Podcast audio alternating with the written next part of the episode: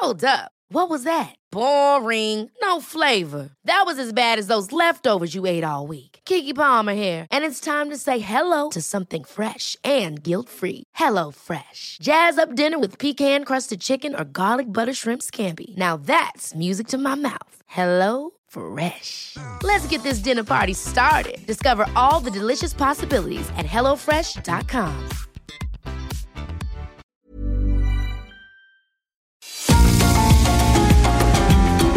GastroLab es un lugar donde cabemos todos. Aquí encontramos historia, recetas, producto, materia prima, vinos y un sinfín de cosas que a todos interesa. Ya que con cocina y vino se aprende en el camino.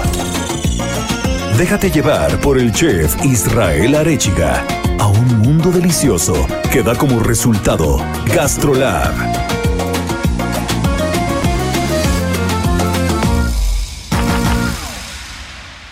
En Soriana, en los días de diversión, 20% de descuento en toda la juguetería, bicicletas, patines, scooters y en toda la ropa exterior y calzado para niños, niñas y bebés. Sí, 20% de descuento. Soriana, la de todos los mexicanos. Al 1 de mayo, aplican restricciones. Válido en Hiper y Super.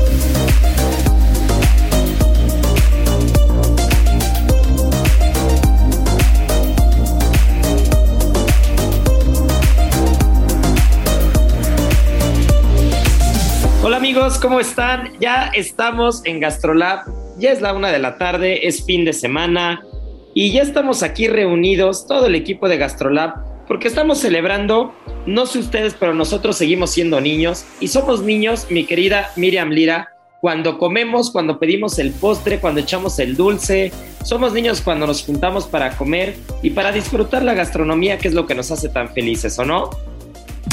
Las 8 de GastroLab. Es momento de dar un repaso por nuestras páginas.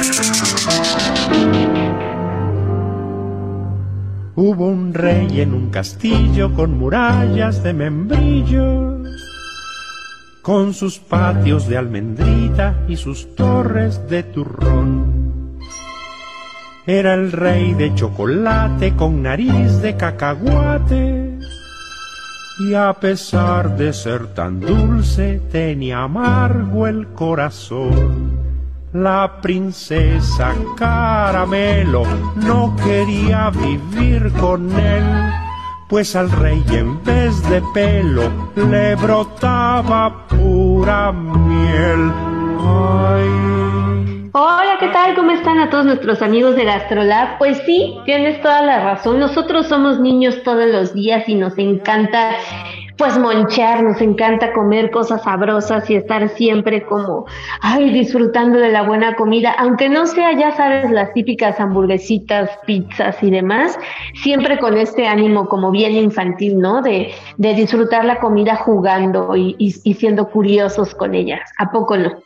Sí, la verdad es de que yo creo que lo que más felices nos hace a esta edad ya eh, es recordar mediante los sabores, sobre todo, mediante esas caricias, ¿no? Esos apapachos al alma, eh, cuando comes en casa con la familia, con, con, la mamá, con la abuela, cuando comes con tus amigos de la infancia y, y de repente vas caminando por la calle y te echas un chicharrón preparado, ¿no? Te echas unos, este, te echas una jicaleta, te echas un raspado y, y, y, te, y, te, das cuenta que el tiempo ha volado, pero sigues disfrutando como escuincle todos esos sabores, ¿no?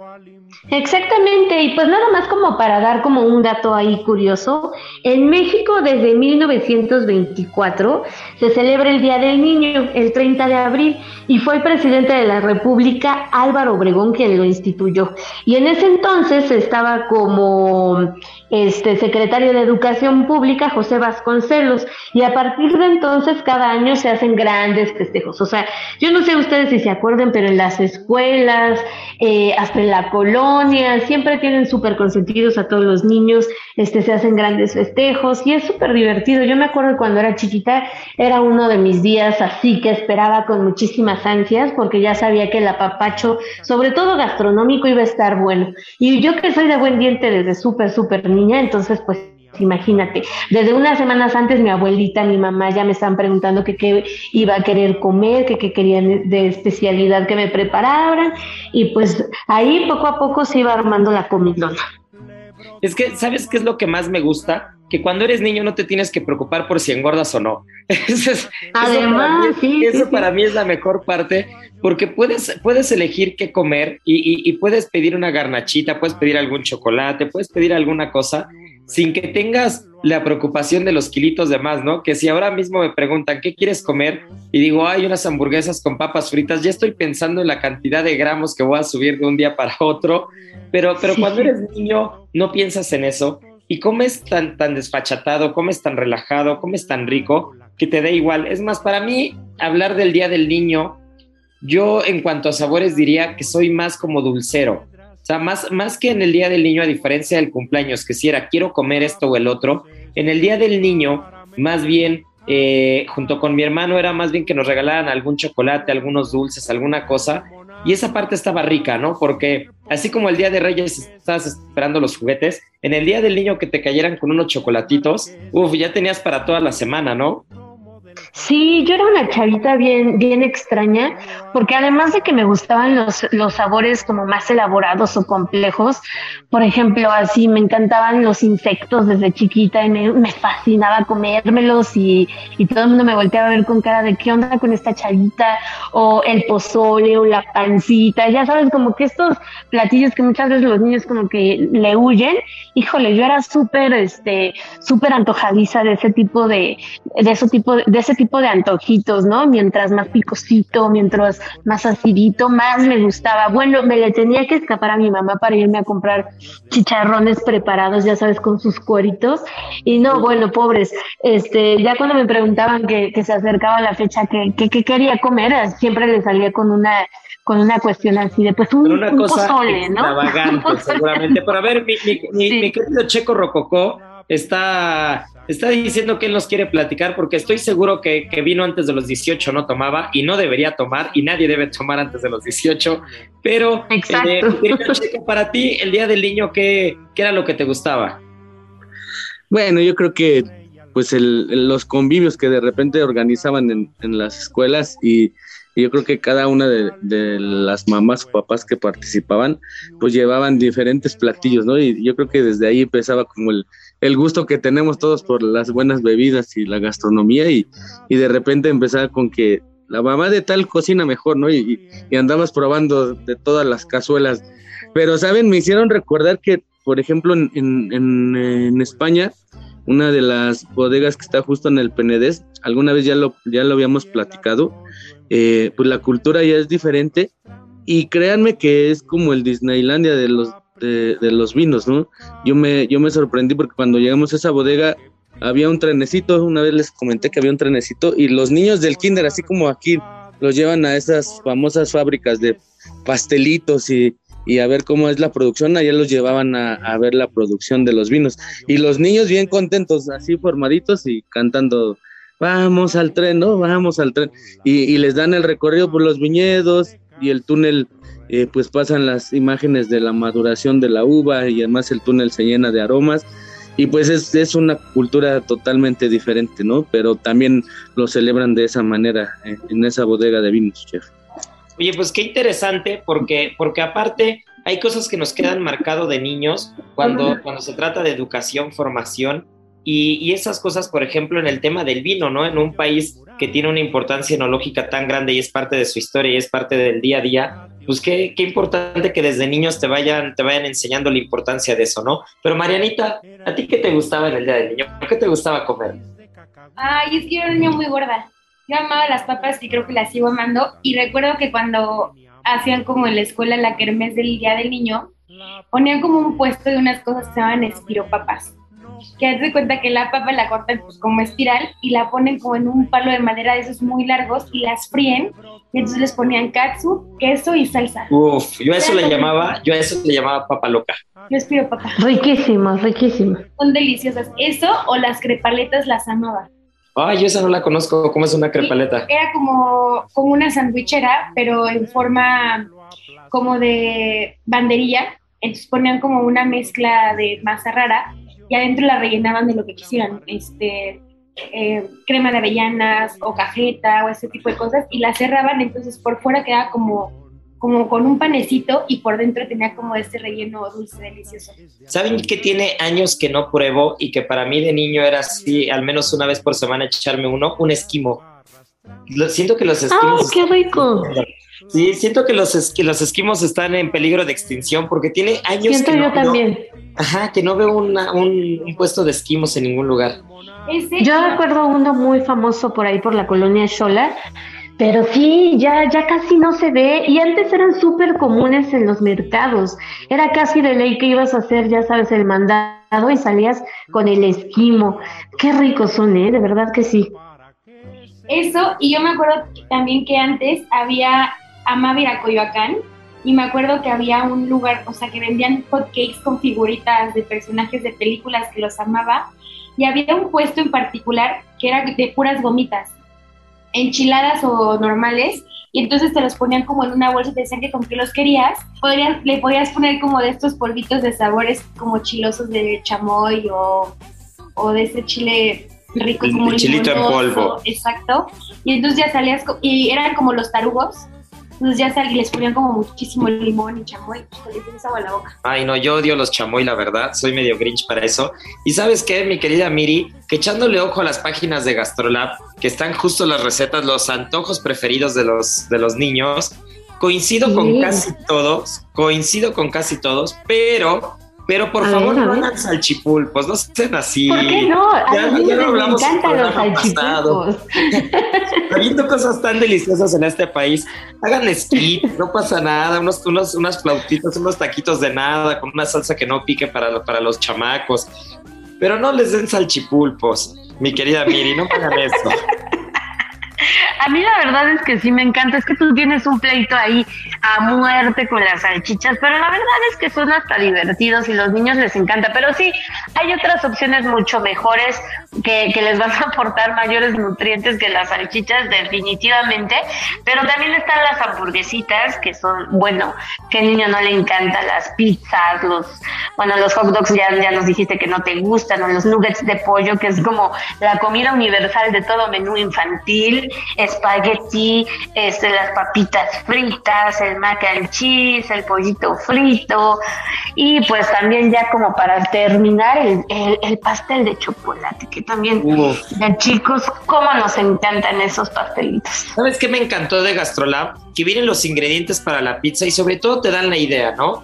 Que, que, que vi- viendo, justo viendo el periódico decía, a ver, si yo tuviera hijos ahora mismo y fuera, y, fuera el Día del Niño, yo los pondría a hacer pizza a cada uno o, o- a los niños a que se embarren de harina, que se avienten la pasta por todos lados, que hagan su pizza y una vez que esté lista la pizza, que se sienten a comérsela con una malteada así bien gorda de vainilla o de fresa y decir, venga, ustedes se van a hacer su propia comida, pero hoy vamos a comer gordo, ¿no? Sí, sí, sí, sí, sí, sí.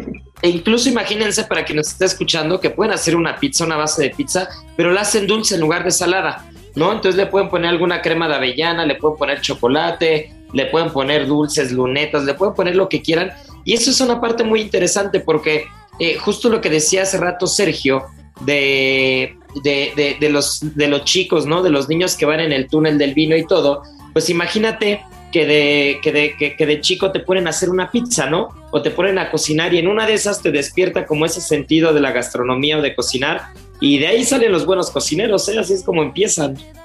De hecho, Claro, yo creo además- que, que- que de ahí nació el, el- el pequeño Iván, bueno, ya ni tan pequeño, porque recuerdo que esos días de, de niño pues me lo dejaban y le encantaba cocinar pasta, fíjate, chef, ¿no? Pasta y pizza y, y le ponía su mandil y por ahí de, de repente te voy a enseñar unos videos que tengo grabados donde, donde jugaba a ser el, el chefcito.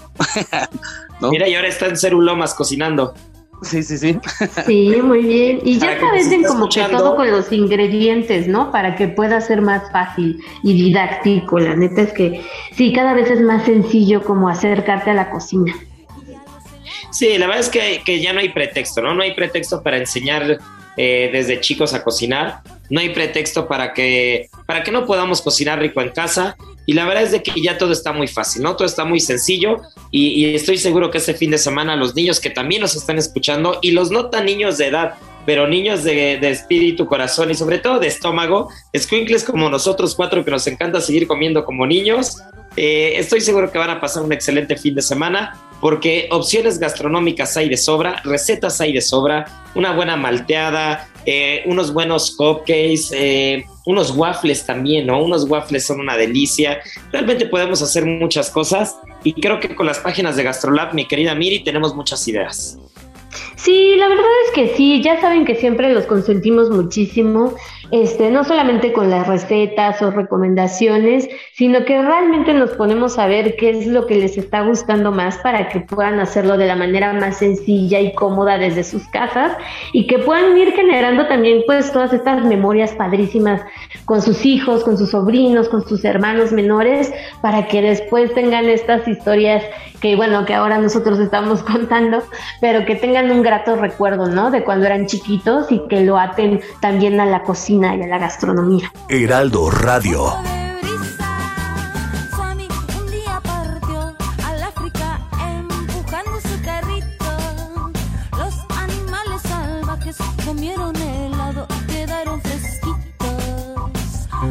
En Soriana, en los días de diversión, 3x2 en helados y paletas Holanda, Magnum, Mordisco y Vieneta. O lleve el segundo al 50% en todas las galletas y cereales Oreo o todas las galletas Marías. Soriana, la de todos los mexicanos.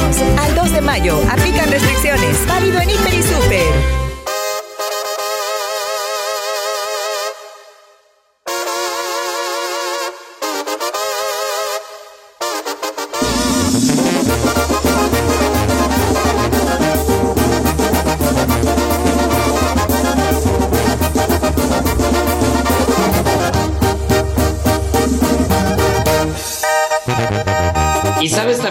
Estamos celebrando el 30 de abril, mi querida Miri?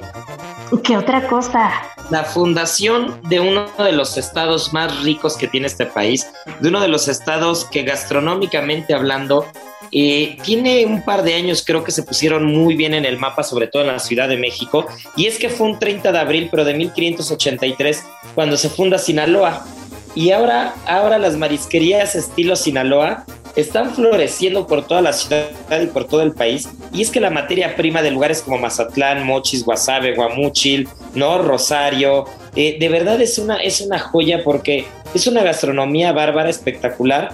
Y, y cuando hablamos de aguachiles, Miri, no sé tú, pero para mí Sinaloa son los que mandan. La verdad es que sí, tienen un producto y un mar súper privilegiado. Híjole, yo, yo me atrevería a decir que muchos de los mariscos este, más deliciosos salen de, salen de esa costa y sí, como dices, o sea, han crecido un montón de proyectos y un montón de cocineros este, están dando cátedra de cómo se tienen que preparar y qué bárbaros, o sea, es delicioso. Los callos, híjole, no, no, no, tienen unas cosas espectaculares y los aguachiles, bueno, ni se diga, a mí me fascinan. En, cualquiera de su presentación, ¿eh? Y ya lo dices, es más, les voy a dar una receta bien sencilla para hacer un aguachile que, es la cosa más sencilla del mundo y que yo aprendí a hacer en un pueblo llamado Celestino Gasca, justo en las costas de Sinaloa, un pueblito bien chiquito, que, que, era muy curioso, porque incluso grabé un video, el video dura dos minutos y con ese video tuve para aprender a hacer un aguachile estilo Sinaloa espectacular. Un molcajete, un molcajete no hay más, Camarón, que aparte Sinaloa es el principal productor de camarón en todo el país.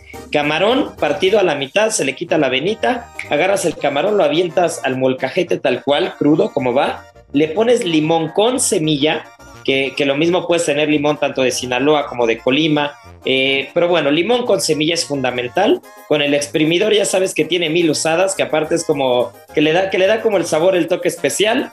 Cebolla morada cortada al momento, pepino cortado al momento y lo más importante que no puede faltar en un aguachile, el chile chiltepín. que el chile chiltepín Fundamental, se tiene que fundamental. moler en un instrumento llamado chiltepinero. Y este chiltepinero normalmente está elaborado de madera local y, y- y ves, y ves unas cosas espectaculares, ¿no? Con figuras, con animales, con bolas de béisbol, que ya sabemos que en Sinaloa el béisbol es el deporte que manda. Y entonces tienen un hoyito y como un palo, ahí metes los chiles chiltepines, los mueles y entonces una vez que lo mueles, lo avientas al molcajete. Le pones sal, limón con semilla, la cebolla, le pones el pepino, unas hojas de cilantro y vámonos. Todo lo mezclas en el molcajete, viene un poco de pimienta. Hay quien le pone mucha pimienta, quien no le gusta con pimienta. A mí me encanta cómo va. Lo revuelves todo en el molcajete, lo sacas y unas tostadas recién hechas, aguacatito si quieres para coronar. Y Miri, tienes un aguachile que hiciste en dos segundos y de verdad es una de las mejores recetas que tiene este país. Se me hizo agua a la boca, agua a la boca. De verdad que lo voy a preparar saliendo del programa porque qué bárbaro. Sí, suena bastante, bastante sencillo. Ahora, el chiltepín, aguas, ¿eh? Porque parece que no pica tanto, pero te da unas enchiladas que ahí te encargo, ¿eh? A mí me enchila mucho más que el habanero. No sé por qué, pero yo le tengo muchísimo respeto al chiltepín. Sí, es uno de los, de los chiles más picantes, pero con mayor personalidad en la gastronomía mexicana. Y uno de los datos curiosos, escuchen esto, en 2019, un equipo de gastrónomos dirigidos por el chef Miguel Taniyama en Culiacán se hicieron del récord Guinness al aguachile más grande del mundo. Dos toneladas de camarón, imagínense eso nada más, en el festival Saborea Sinaloa. Entonces, ese fue No hay el- manera. ese es el récord Guinness, dos toneladas de camarón, que, este, que yo creo que si nos hubieran invitado a nosotros cuatro, mínimo, mínimo un 20% de esas dos toneladas nos hubiéramos echado, pero, pero riéndonos, ¿eh? Definitivamente sí. Ya saben que para comer nos pintamos solos. Oye, Miri, pues ¿por qué no nos recuerdas las redes sociales de Gastrolab donde podemos echar ojo a estas recetas, al aguachile, que ya tuvimos por ahí alguna vez subí un video de cómo hacer ese aguachile exactamente. Pues ahora sí que échanos, suelta la sopa, Miri. Claro, pues ahí los esperamos en arroba heraldo gastrolab en Instagram. Síganos, ahí los esperamos con recetas como esta que acaba de decir el chef, con algunas otras más. Arroba gastrolab en TikTok para videos cortitos, para aprender recetas muy sencillitas. Y pues en Facebook también nos encuentran como Heraldo Gastrolab. Entonces, pues estamos prácticamente en todos lados y pues estamos felices de recibirlos. Estamos armados con, con la página de Gastrolab. Quien no quiera cocinar o no quiera aprender es porque no quiere, ¿eh? Y bueno, pues no se- Exactamente. no se nos despeguen porque lo que no queremos es irnos, pero ya estamos a media hora del programa y, y nada, volvemos con la segunda parte porque tenemos un tema espectacular.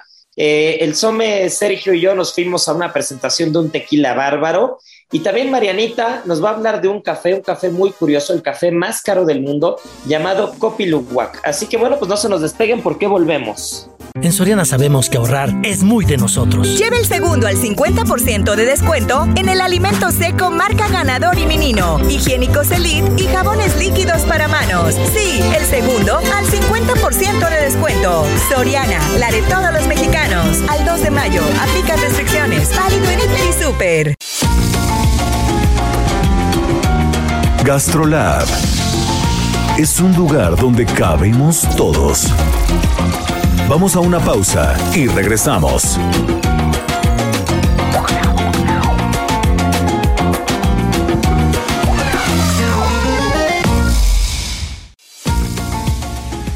Gastrolab, estamos de regreso.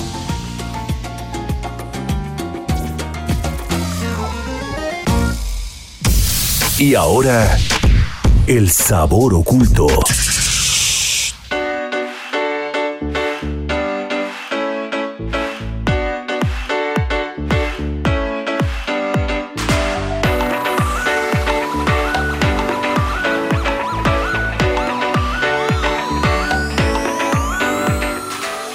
Ya estamos de vuelta, ya volvimos a la segunda parte de Gastrolab, ya viene, viene una de mis partes favoritas porque ya lo saben muy bien, lo hemos venido hablando muchas veces, cada que hablamos del café se nos hace agua la boca, hablar del café para mí es hablar de, de probablemente la, la- la cosa que más disfruto en el día gastronómicamente hablando, o sea, es algo que sin, sin importar el día de la semana, que es la hora que sea, el día que sea, la celebración, Ever catch yourself eating the same flavorless dinner three days in a row? Dreaming of something better? Well, HelloFresh is your guilt-free dream come true, baby. It's me, Kiki Palmer. Let's wake up those taste buds with hot, juicy pecan-crusted chicken or garlic butter shrimp scampi. Mm. Hello Fresh. Stop dreaming of all the delicious possibilities and dig in at HelloFresh.com.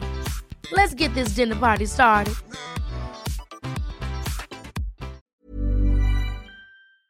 Que sea un buen café en la mañana hace que empecemos muy bien. Y Marianita, tú hoy traes dos de los cafés más curiosos, más raros y más caros del mundo, ¿no? Es correcto. Pues el día de hoy vamos a platicar de uno en especial que se llama Copiluwa eh, y se dice que es uno de los más caros del mundo. Eh, este producto constituye uno de los pilares culinarios de Indonesia y el nombre viene de Kopi, eh, que significa en indonesio café, y Luwak, que es civeta. La civeta es una especie de gato salvaje y la gracia de este café o lo que lo hace tan caro es porque lo sacan de las heces de este animal. Y es que este animal se alimenta de las cerezas maduras del café y tiene una enzima en el estómago que hace que se le quite como la amargura al café y lo hace como un poco más refinado. Entonces después, eh, pues cuando están las heces de este animal, la gente se pone a buscar en las heces, lo, lo saca, lo enjuagan muy bien, lo lavan y lo ponen a secar. Entonces, eh, pues de aquí se obtiene este café y dicen que el tener como este proceso hace que le dé como una nota un poco como con nuez, matices de anís, un poco de notas de pan tostado, de melaza, incluso dicen que tiene un poco de, de notas de café con leche. Y el costo, por ejemplo, de, de este café se estima que está como alrededor de los 120 euros. Pero... La taza. eh, no, eh, 120 la taza exacto y 300 euros el kilo.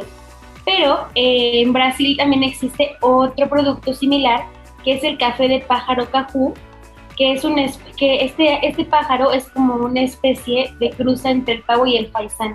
Entonces eh, comen igual los granos de esta zona y hacen que este, este pájaro se come, solamente aprovecha como la pulpa y la cáscara y deja como todo lo demás de hacer el mismo proceso, lo lavan, lo secan, pero eh, este café cuesta 1.200 euros el kilo.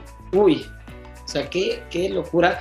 Justo estábamos hablando de la cocina de Sinaloa y estábamos hablando del chile chiltepín, ¿no? Y el chile chiltepín me recuerda un poco a lo que dices del pájaro este de Brasil, que, que el chile chiltepín, los pajaritos se van comiendo el chile, después eh, defecan las, las semillas del chile y este chile se empieza, se empieza a dar de manera natural o silvestre gracias a este pájaro, ¿no? Que este pájaro se va comiendo las semillas y las va llevando por todos lados.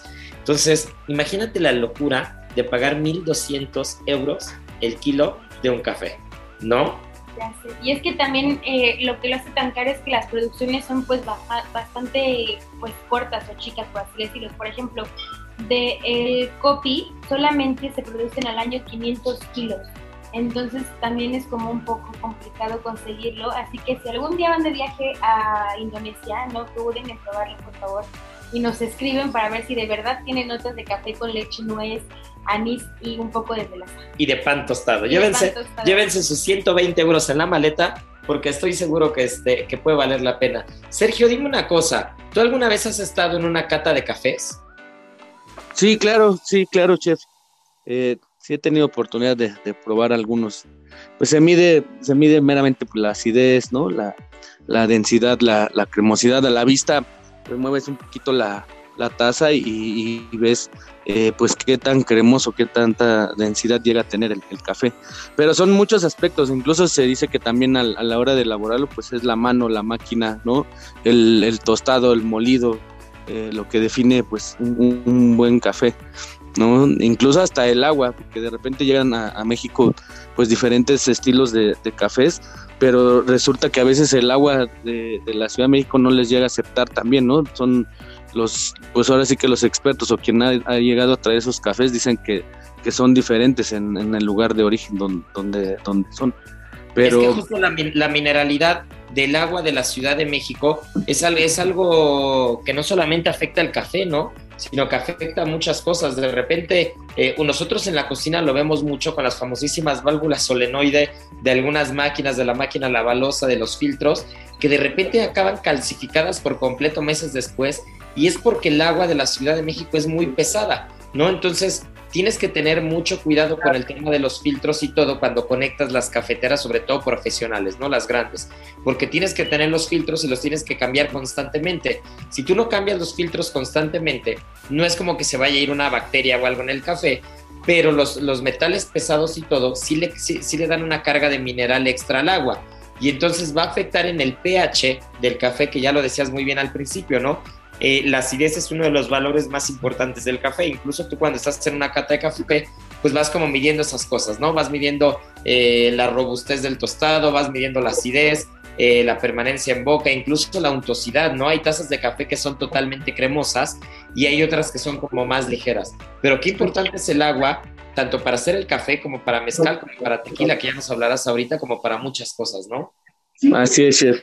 Sí, por ahí también hay, hay algún, algún lugar, investiguelo, donde eh, tienen que probarlo por lo menos yo creo que una vez en la vida, ¿no? Hay, hay quien ya vende este café copilúa por, por taza, entonces habrá que probarlo, ¿no? Pues no hay pretexto para probarlo.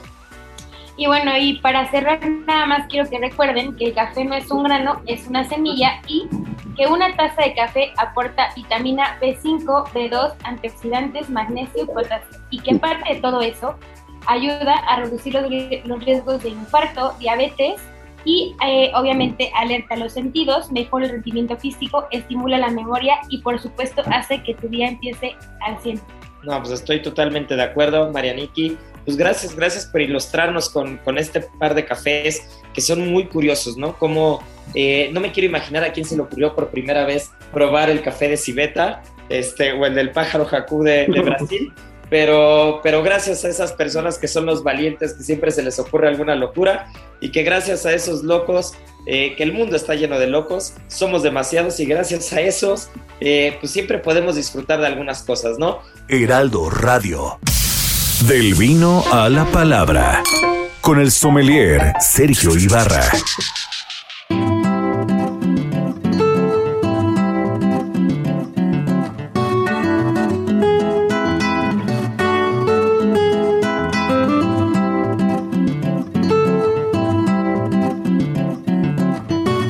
Pero mi querido Some Ibarra, ¿qué hay con el tequila? Nos fuimos a un eventazo, probamos un tequila espectacular, que aparte me encanta la imagen porque, porque yo soy de esos, yo soy de esas personas que cuando está escogiendo una botella, una botella de vino, un tequila, un mezcal, alguna cosa, si la etiqueta te llama, ya vas como de gane, ¿no? Ya como que va ganando. Y si el tequila está bueno, pues qué mejor. Y creo que aquí tenemos todo, ¿no?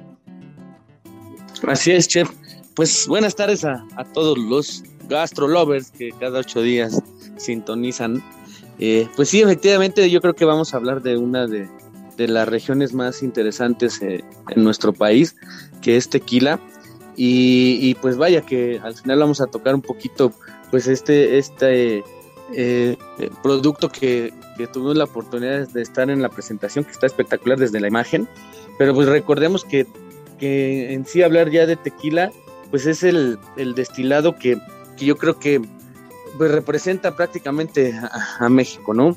Y no podemos eh, dejar atrás pues eh, cómo viene la, la, elaboración, por qué tiene esa denominación de origen, ¿no? Y recordemos que pues es un destilado que, que es obtenido a partir de, de, este famoso agave, que es el agave azul, llamado Tequilana Weber, ¿no? Que se le adquiere ese nombre por, por el científico que lo descubrió y pues prácticamente eh, pues pertenece a, a cinco zonas, solamente cinco zonas son las que se puede producir tequila, que es Guanajuato, Michoacán, Nayarit, Tamaulipas y Jalisco.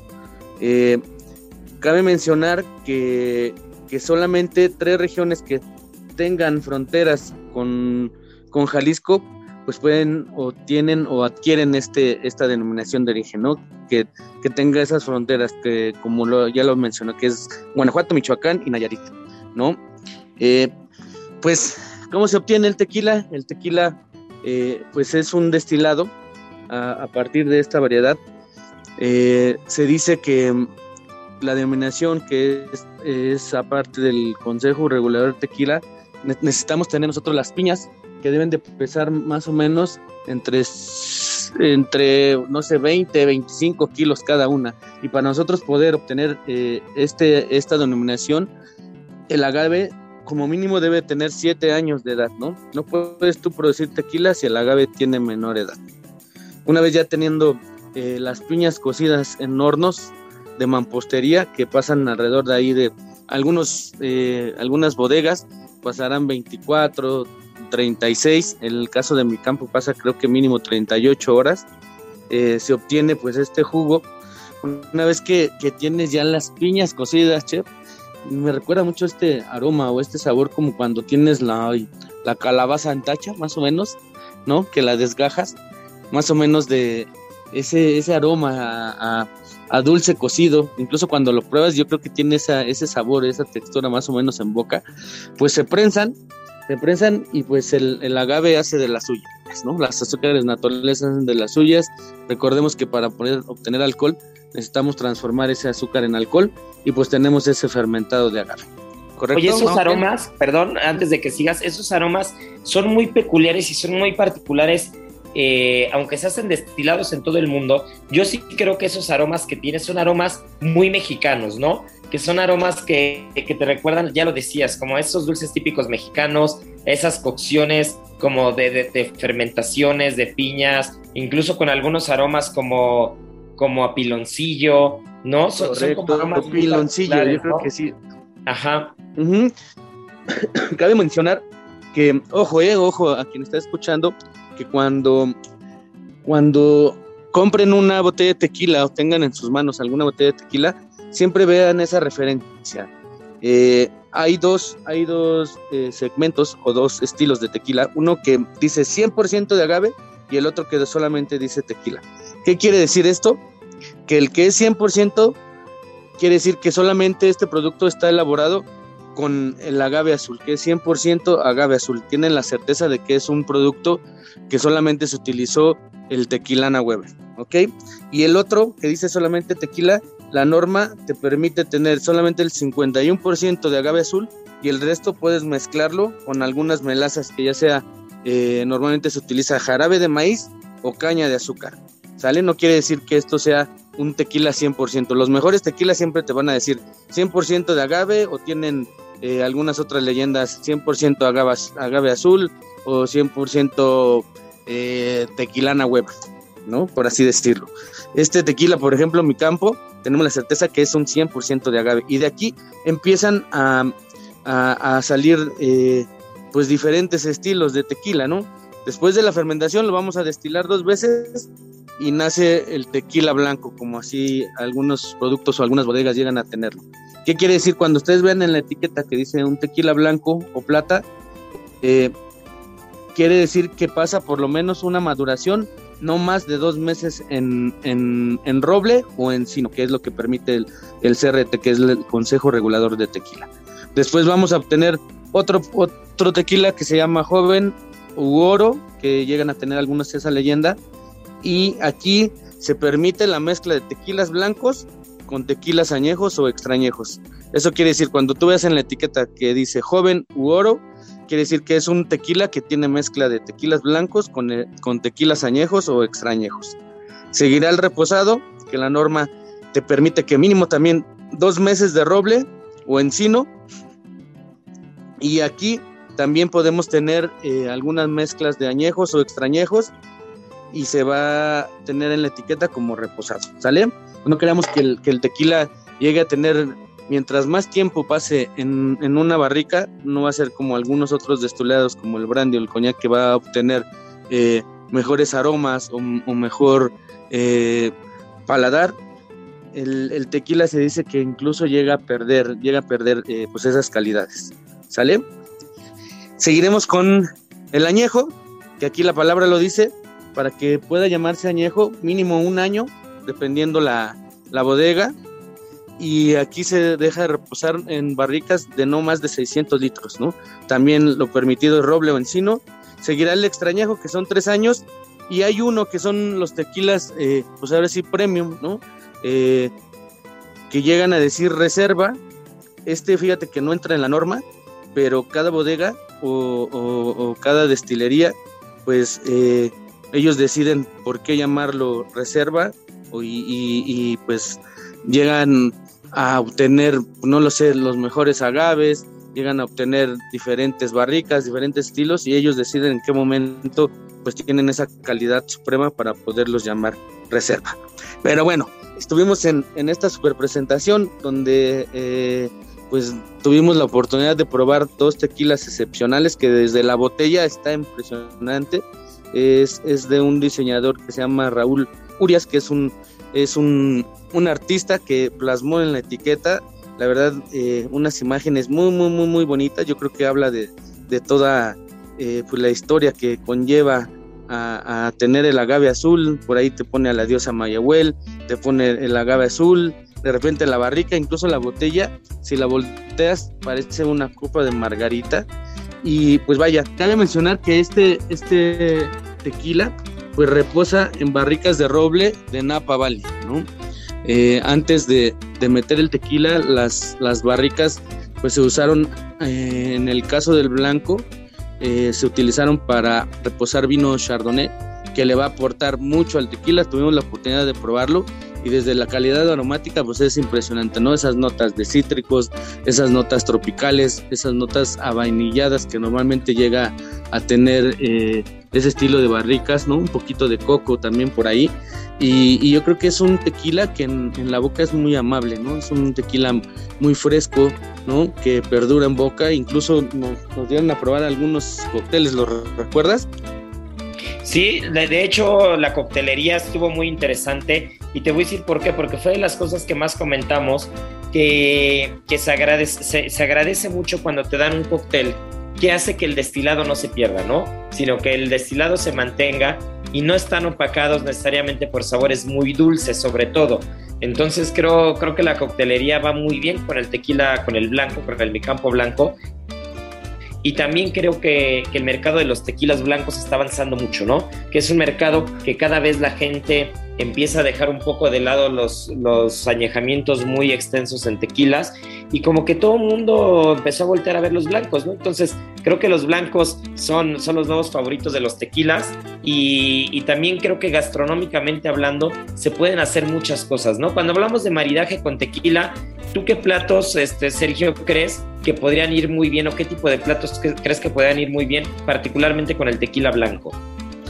Pues vaya, yo creo que incluso he probado a los mismos aguachiles que mencionaste. Hay quien se atreve a ponerle ligeramente algo de tequila y a la salsa, eh, camarones, ¿no? Yo creo que productos del mar, por la acidez que llega a tener el tequila, van de maravilla. Incluso eh, por ahí alguna vez llegué a probar eh, unos filetes, unos filetes en una salsita gravy con, tequila, medallones, ¿no? Medallones al tequila. ¿Qué otra cosa podría ser? Yo creo que aves, aves también podrían ir muy bien, ¿no? Algo ahí a la parrilla. Los patos también por la grasitud que llegan a tener. Yo creo que es un producto que, es, eh, pues puede ser muy maridable, ¿no? Pero después probamos el otro, el otro que es mi campo reposado. Y déjame platicarte que aquí eh, pasa también algún tiempo en barrica de roble francés, pero estos eh, aquí se utilizó para reposar vinos Pinot Noir y vinos Cabernet Sauvignon, ¿no? Y obviamente pues la nariz va a cambiar totalmente, ¿no? Eh, son, son aromas pues a, mucho chocolate, a mucho café, incluso por ahí un poquito de plátano ya maduro, algo de manzana, canela, ¿no? Cómo va cambiando los aromas, calabaza, algo de, especies, que es este poquito de canela, de clavo, un poquito de romero, y ya es un tequila pues más amable, yo creo por el tiempo que pasó más en, en barrica, eh, pues en boca te deja eh, esas notas, ay, ¿cómo decirlo? Se pierde un poquito la acidez, pero ganas más en estructura, es un, tequila un poquito más denso. Y aquí... Y la nariz, y la nariz qué buena es, ¿eh? Ya lo decías ahora, ahora mismo con el tema de la barrica, Qué interesante es entender la nariz de ambos tequilas, porque el del reposado tiene una gama de aromas muy compleja, ¿no? A mí me gustó mucho también. El tema aromático me encantó, se me antojaba impregnar algo. Imagínate que puedes impregnar algún, algún melón, alguna fruta, alguna, alguna cosa que se puede impregnar al vacío para empezar un menú. Y, está bastante curioso, a mí me gustó mucho. pues ya lo saben, ¿no? yo creo que vayan a, a buscarlo, la verdad es que es ampliamente recomendable y, yo creo que es ahorita uno de los mejores tequilas que hemos probado en, ¿no? en, pues, en lo que va de este año. Esperemos que lleguen a, a presentarnos algunos otros más, pero vale, vale, vale mucho la pena, ¿no? Con este calorcito se antoja hacer coctelería. Dime, ¿Sabías, mi querido Sergio, sabías por qué al día de hoy tenemos en el imaginario colectivo que cuando alguien se siente medio mal, este, le recetan un tequila con limón y sal? No, cuéntame a ver. Porque en 1918 viene la epidemia de la gripe a México y entonces los médicos ordenan a los enfermos beber un caballito de tequila con sal para acabar con ese mal, ¿no? Entonces, justo ahí es cuando se, cuando se recomienda y se empieza, se empieza a extender el uso del tequila con limón y sal para cuando uno anda enfermo de la garganta o de gripa. Y también otro de los datos curiosos es que cuando hablamos del caballito, el caballito surge porque las personas que estaban en el campo, justo los gimadores y las personas que iban a caballo en las haciendas de tequila, eh, traían un vaso colgado del caballo. Entonces cuando les preguntan qué ese vaso para qué era, y decían que era el vaso para beber tequila desde el caballito o desde el caballo, ¿no? Entonces de ahí es donde se viene el famoso caballito de tequila y de ahí que cuando dicen que cuando a uno le duele la garganta tiene gripa, con un caballito de tequila con limón y sal, con eso estamos hechos, ¿no? Sí, sí, son tantas historias que llegan a, surgir alrededor del tequila. Me hiciste acordar del, de, la de la famosa sangrita. Se dice que en esos años también la, bueno, el tequila era pues una bebida, no como la que conocemos ahora, solamente era una bebida incluso para, pues para hombres, así decirlo, ¿no? Era un producto que, incluso te raspaba la, garganta.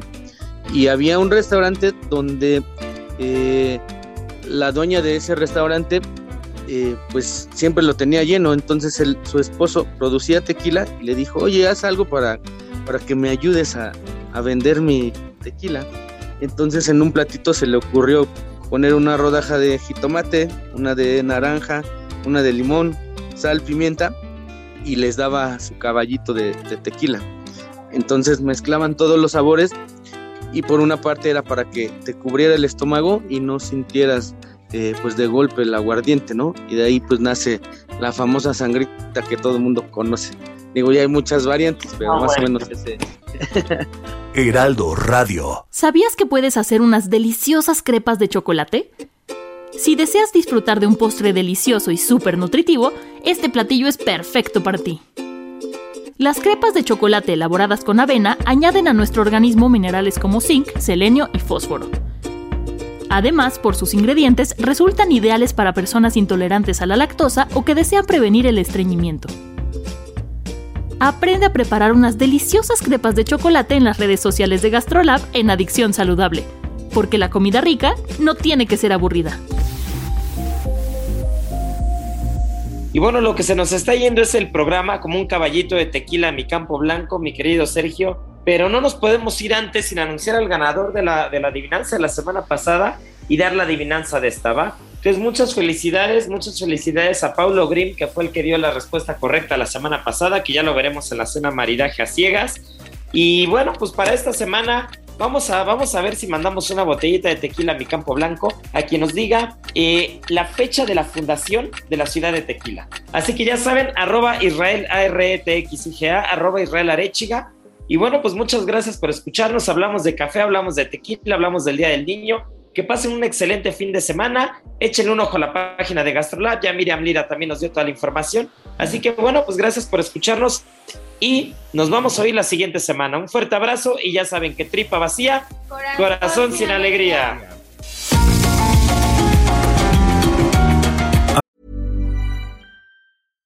Hi, I'm Daniel, founder of Pretty Litter. Cats and cat owners deserve better than any old fashioned litter. That's why I teamed up with scientists and veterinarians to create Pretty Litter. Its innovative crystal formula has superior odor control and weighs up to 80% less than clay litter. Pretty Litter even monitors health by changing colors to help detect early signs of potential illness. It's the world's smartest kitty litter. Go to prettylitter.com and use code ACAST for 20% off your first order and a free cat toy. Terms and conditions apply. See site for details. Aquí concluye otra emisión más de GastroLab, el lugar donde cabemos todos. Esta es una producción de Heraldo Media Group.